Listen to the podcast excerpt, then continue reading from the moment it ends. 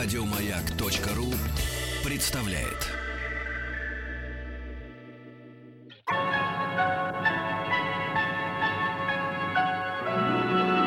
Уральские самоцветы.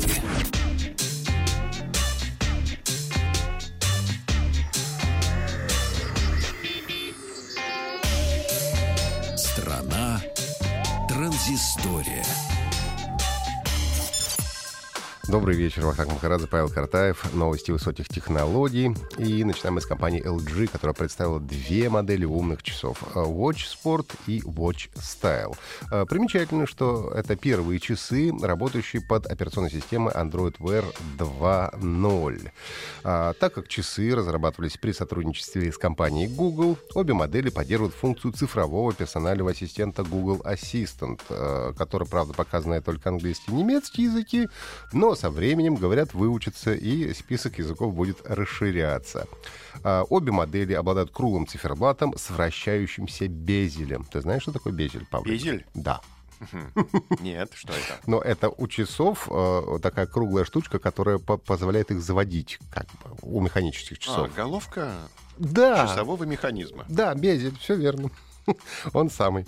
Э, так вот, в часах имеется э, модуль NFC, который позволяет производить беспроводные платежи через Android Pay. Это как раз одно из важных нововведений э, операционной системы Android Wear 2.0. Ну и по названию можно понять, э, для кого предназначены эти часы. Watch Style небольшие по размеру, стильные, заключены в металлический корпус. Можно поменять ремешок, если очень хочется. 512 а, мегабайт оперативной памяти и 4 гигабайтный носитель внутри самих э, часов. Корпус сертифицирован по стандарту IP67, что означает пыли и влагозащиту а, с возможностью погружения до 1 метра. Заниматься дайвингом я бы, конечно, не советовал. Да и вообще, нужно помнить, что э, все это относится только к пресной воде. Соленая вода не работает. В данном случае она испортит, конечно, устройство. Но бояться дождя не стоит, принимать душ в них также можно. Ну и из беспроводной связи имеются Bluetooth и Wi-Fi. По характеристикам э, LG Watch Sport не слишком сильно отличаются от Watch Style. Чуть больше объема оперативной памяти, здесь уже 768 э, мегабайт. Э, правда, столько же встроенные, 4 гигабайта. Э, сами часы выглядят гораздо массивнее. Корпус также выполнен из металла, ну а защита от пыли влаги уже по стандарту API-68. Э, в данном случае устройство может работать по, под водой при погружении более 1 метра. В версии Sport есть разъемы под нано-сим-карту и поддержка сетей третьего и четвертого поколения, чего нету, отмечу, в версии Style. Продажи в США должны начаться уже сегодня, 10 февраля. Стоимость э, Style будет 250 долларов, модель LG Watch Sport 350.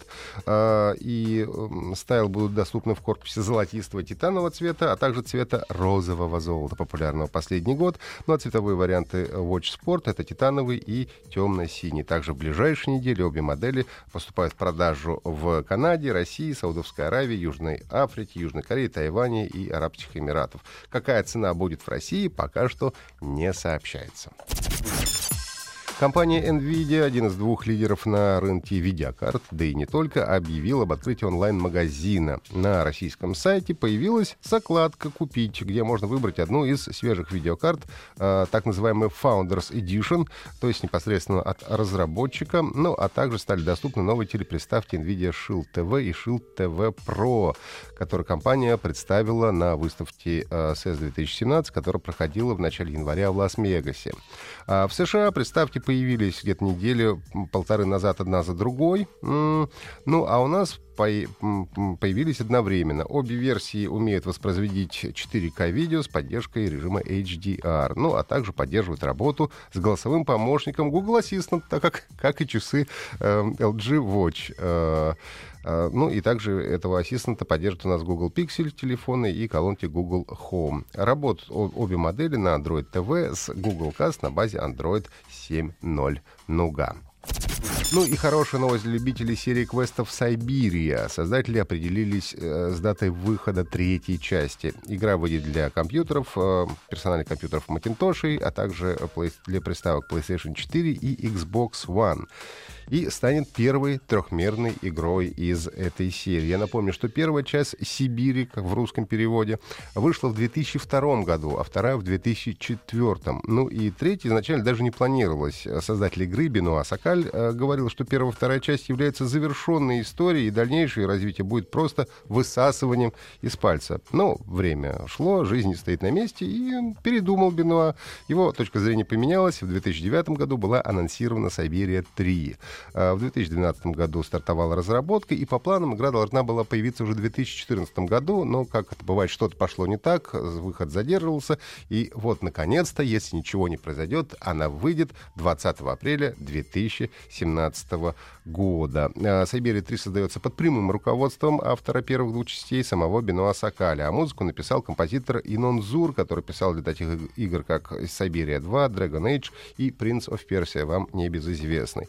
Ну и история игры начинается там, где закончилась вторая часть. Авантюристка Кейт Уокер едва не погибает на, дрейфу... на дрейфующей льдине, но ее успевает спасти небольшой караван арктического племени Юколов. А Кейт решает помочь им соблюсти их древнюю традицию и припроводить э, снежных страусов к святым подножиям. Ну а вот что ожидает ее на этом пути, мы узнаем уже весной этого года.